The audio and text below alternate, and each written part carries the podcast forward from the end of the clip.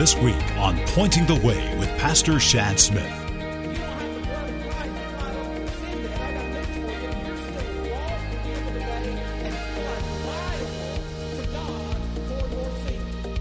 Welcome to Pointing the Way, a ministry of the Northside Baptist Church in Dallas, Georgia. We pray you will find direction for living as we look into the Word of God today.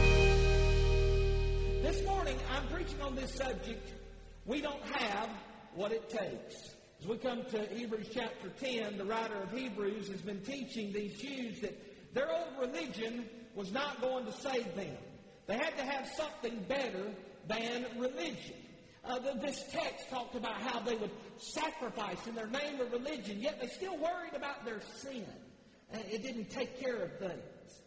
If religion uh, was enough, then why in the world did Jesus have to come and die? If you could get to heaven simply by being religious, then the death of Jesus was a blunder. It, it was a mistake. But ladies and gentlemen, it does take more than religion to go to heaven. And the sad fact is, you and I, we don't have what it takes. Notice in verse number 12, we didn't read that far down, but it says in verse 12, but this man, speaking of Jesus, after he had offered one sacrifice for sins forever, sat down on the right hand of God. Uh, that verse right there is the heart of the entire gospel message. Uh, we don't have what it takes. We can't do a single thing to pay for our sins. But the, uh, the, the, the, man, Jesus, uh, has, he has everything that every lost man, every lost woman, every lost boy, every lost girl needs. I don't have what it takes, but Jesus has what it takes. All of us have a sin problem. We all have a sin problem. And there are only two possible choices we can make with our sin problem. Number one, you can try to pay for your sins by doing something to merit God's salvation, to gain His forgiveness. Or you're going to have to depend on what Jesus Christ did for you on the cross to pay for your sin.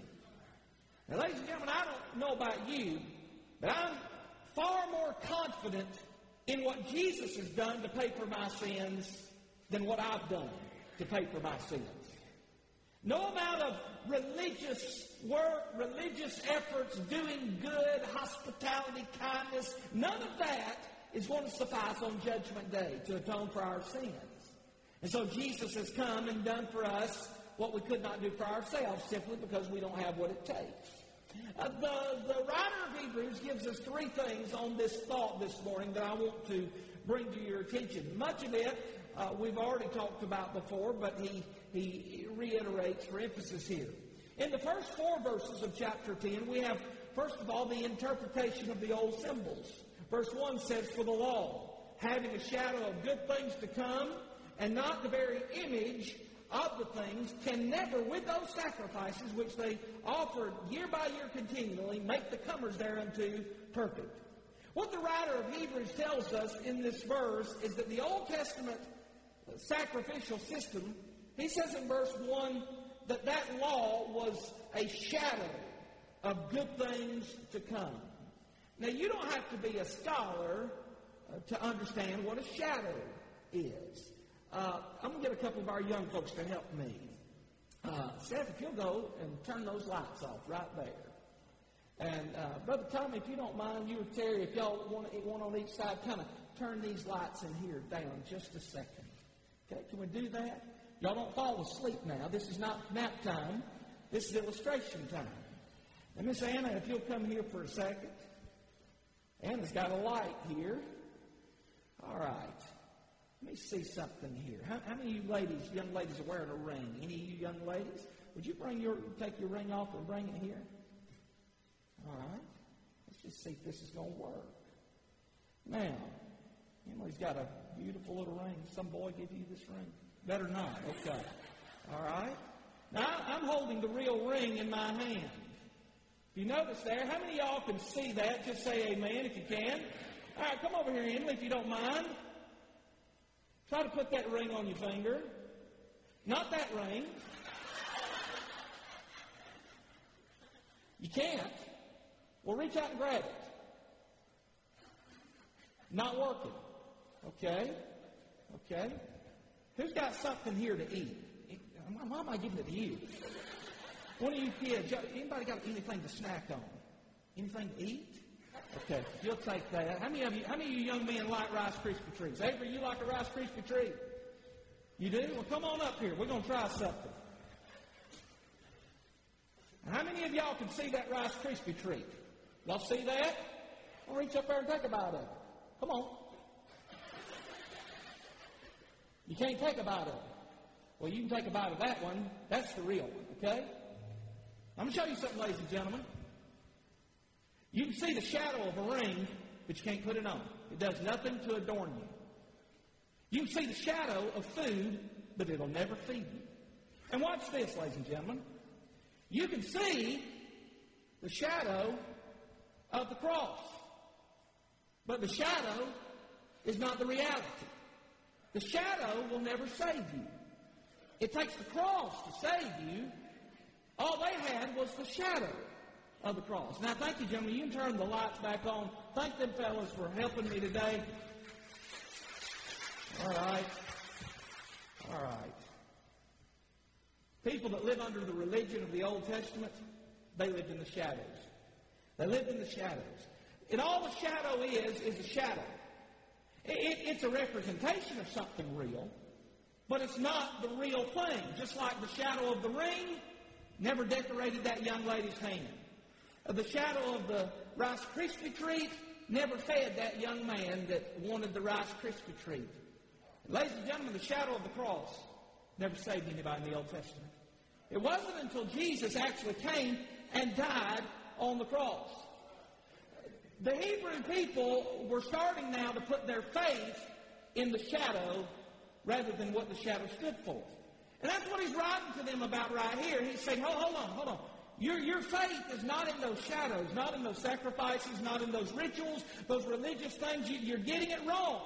You need to place your faith in the cross of the Lord Jesus. All the shadow was, was it was there to remind them, it was a symbol. And interpreted correctly, it reminded them or pointed them to the reality. You see, people in the Old Testament were saved the same way you're saved. The same way you're saved. How is a man, woman, boy, or girl saved? By faith. You say, well, Jesus hadn't came and died yet. That's right, he hadn't came and died yet. So it required faith. You and I get saved the same way. We're a group of people looking back to the cross, looking back at what has already happened. It's still a faith transaction. It wasn't the sacrifices, it wasn't the shadow that saved. Those shadows are simply interpreted as a symbol to point people to the real thing. You can't, listen, ladies and gentlemen, you can't grab onto that, that shadow up there on the wall. You can cling to that cross. You see what I'm saying? It's something real, it's something tangible. Religious ritual, religious shadows never saved anybody, and the religious rituals of today won't save you.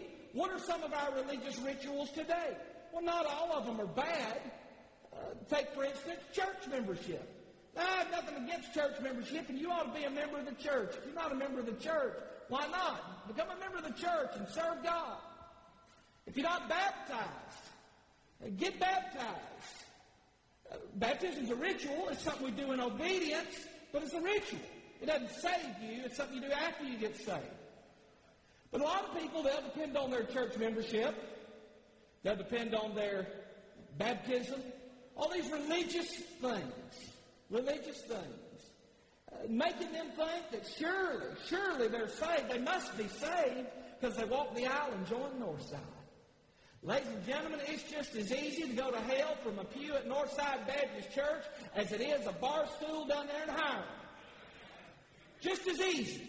Religious ritual will not save you. If you don't have the blood of Christ applied over your sin debt, I got news for you. You're still as lost at the end of the day and still as liable to God for your sin. The folly of these Hebrews is that some of them are thinking now about going back to those shadows and how foolish it is. How foolish, Avery, would it be for you to sit there and lick that wall like you almost did a while ago when you got the real thing right there?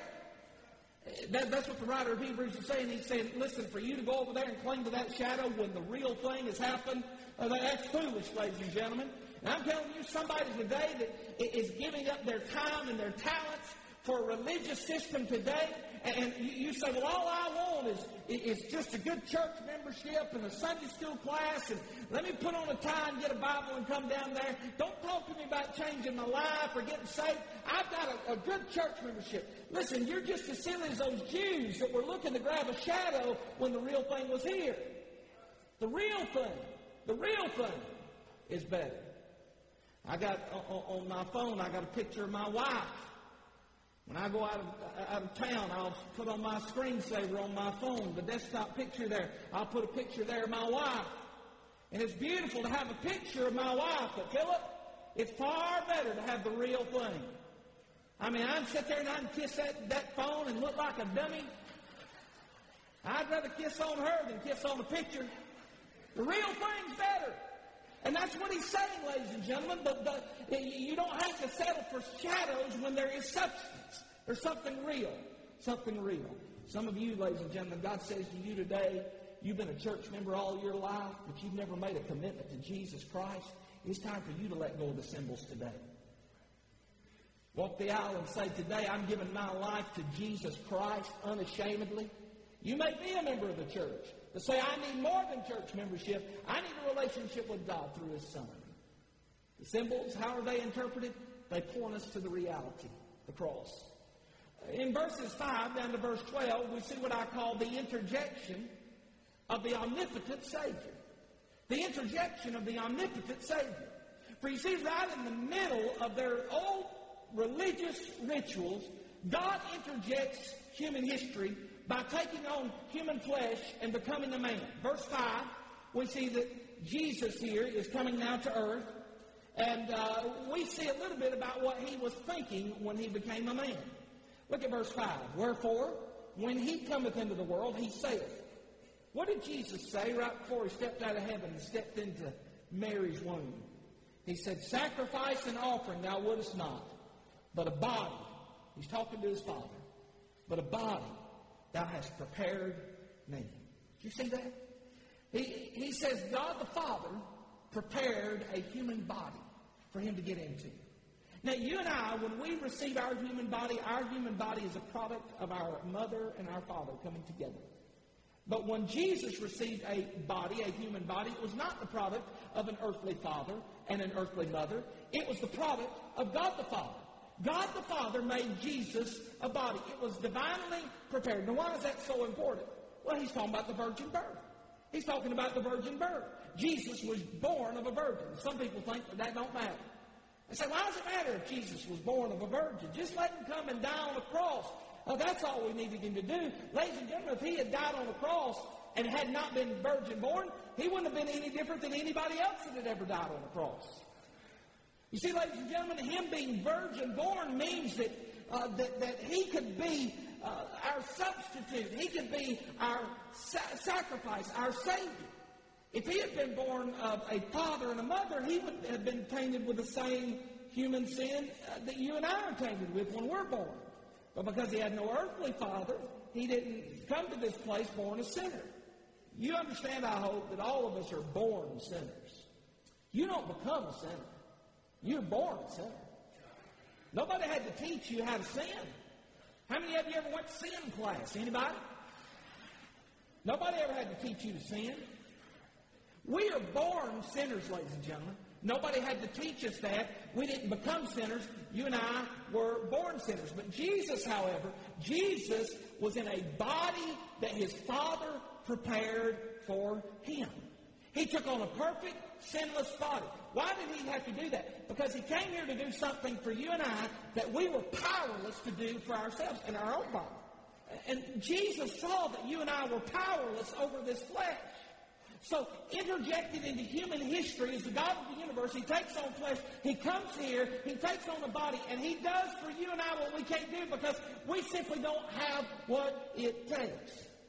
Verse 9, this omnipotent Lord. In verse 9 and verse 7, he says, Lo, I come to do thy will. You remember over in the Garden of Gethsemane, Jesus prayed to his Father, Not my will, but thine be done. He always talked about the Father's will. What was it the Father's will? It was the Father's will for him to take that body that God had prepared for him and allow that body to be sacrificially nailed to a cross in my place and in your place. And the Bible says in verse 11, the writer of Hebrews reminds them how powerless their religion was. He says, Every priest standeth daily ministering and offering oftentimes the same sacrifices, which can never take away sins. They, they had a religious system that could never remedy their sin problem. You remember in the uh, in the tabernacle we talked about it a few weeks ago. Uh, all those articles of furniture in there. You know, there's a table and there's an altar and there's a laver and there's a, the ark of the covenant and there's a lampstand and the showbread. All those things. The one article of furniture missing from the tabernacle, no chairs. Don't you know those priests working over there at the tabernacle, the temple, they got tired? But there was no place in there for them to sit down. Why? Because the work never got finished. As long as they were in there, there was no time to sit. Uh, it, it was time to work. And then at the end of the day, after they put in 8, 10, 12 hours over the tabernacle, they were still powerless to save anybody. What were they, what were they doing? They were just holding off until help could come. They were just paying the interest so the debt wouldn't come due in full. So, ladies and gentlemen, God's interjection of an omnipotent Savior, an all powerful Savior to do for you what you could not do for yourself is seen in the Lord Jesus Christ. Oh, Squire Parsons saying, When I could not come to where He was, He came to me. He came down here and He did what you couldn't do for yourself. Some of you today say, Well, I, I, here's where it gets real practical. How do you know you're going to heaven? Some of you think today, Well, I'm trying to be a good person. Oh, no, ladies and gentlemen. You don't have what it takes. If being a good person was enough, and half of the world, you ask them, go out to Dallas today, stop at lunch and say, how do you know if you're going to heaven? I'm trying to be a good person. They have this idea that at the end of life, God is going to take all the deeds of life and He's going to put them on some grand cosmic scale, and all the good deeds are over here, and all the bad deeds are over here. And if suddenly, uh, at the end of your life, uh, the good out tips the bad, uh, then you can go to heaven. But that wasn't the story for the old thief on the cross next to the Lord Jesus that had maybe five minutes to live when he said, Lord, remember me when thou comest into thy kingdom. And Jesus said, Today thou shalt be with me in paradise. He didn't have time to go back and do more good. He had to have grace, and thank God, grace is what he got. I couldn't do enough good, and you couldn't do enough good. That's why we depend on the good grace of our omnipotent Savior to do for us what we cannot do. And now in verse 13, down through the end of the chapter, we see the implications of all this for old sinners. The implication for old sinners. What is all of this that we talked about today? What does it mean for me and you? Well, all of us are old sinners, but you need to understand there's two categories of old sinners. First of all, there's the lost sinner. And I, I used to be a lost sinner on my way to hell. But then May the 5th, 1984, I became a different category of sinner. I became a saved sinner. A sinner whose life has been changed by the power of that cross right there. In verse number 13, after Jesus sat down, after doing redemption's work, it says, From henceforth, expect until his enemies be made his footstool. It seems to indicate in verse 13 that as Jesus sat down on heaven's throne, he is sitting there with expectation. He is sitting there with anticipation. What is he expecting? What is he anticipating? He is anticipating the day that his enemies will be his footstool. When is that going to happen? That is the day that Jesus returns to planet Earth. ladies and gentlemen, King Jesus is seated on the throne. And one of these days, he's going to come and he's going to step off that throne and he's going to call his children home. At that moment, he's not coming back to planet Earth. He's not fighting the battle at that moment. That's the moment the devil's going to have his parade on earth called the Great Tribulation. You don't want to be there for that. But then, he'll come back to heaven, and there we will have the marriage supper of the Lamb, and at the end of that tribulation period, King Jesus is going to get up from that throne. He's going to ride, a mount up on a white horse. The Bible says in Revelation 19, the armies of heaven shall go with him, and he will split the eastern sky, and his enemies will be his footstool on that day. You say, well, what's that got to do with me? Well, it all depends on which team you're playing for today. In Romans chapter 5, verse 10, listen to what Paul said. Paul said, For if, when we were enemies, we were reconciled to God by the death of his Son. Much more, being reconciled, we shall be saved by his life. According to the Apostle Paul in Romans 5, if you are lost today, you're not the friend of God. You are his enemy. Jesus is looking forward to making his enemies his footstool. He's anticipating the day that all those that reject his blood and cause him to suffer so much, all those are going to be under his feet one day.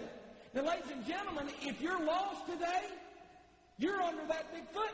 That's where you are when Jesus comes back. So the implications of all of this for all sinners is when Jesus comes and stamps out his enemies, you're going to get stamped out. If you're lost, you're one of God's enemies today.